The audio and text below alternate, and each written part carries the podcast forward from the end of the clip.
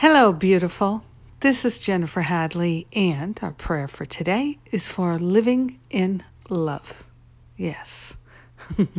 we are the very love of God. Our life is the love of God. And we are grateful and thankful to acknowledge it right now and choose to live in the love consciously. Of course, love is all there is, so we can't help but live in the love, but let us recognize it. Let us know it. Let us feel it. Let us show it. We are grateful and thankful to partner up with that higher Holy Spirit self. Grateful and thankful to recognize the infinite intelligence that is awake and alive within us. The knower who knows is on the job. We are grateful to partner up with that higher Holy Spirit self for the purpose of clarity, for the purpose of living a life of great love and service. We are grateful and thankful to cultivate the ability to be dedicated and devoted to love, to being loving, to expressing compassion and extending love to our friends and neighbors, to everyone our life touches. We are grateful and thankful to live in an awareness of love's presence and to magnify and multiply love's presence in all of our conversations, our activities, our relationships, and every other thing we're participating in through our days. We are grateful and thankful to make a stand for love, to represent love, and to represent the one who sent us. We are grateful and thankful that it is our nature to love and be loved. We are designed to be great lovers, givers and receivers of love.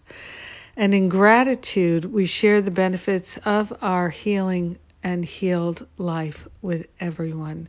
So we're grateful to claim a healing and to let it be. In gratitude, we know it's done, and so it is. Amen. Amen. Amen. Amen.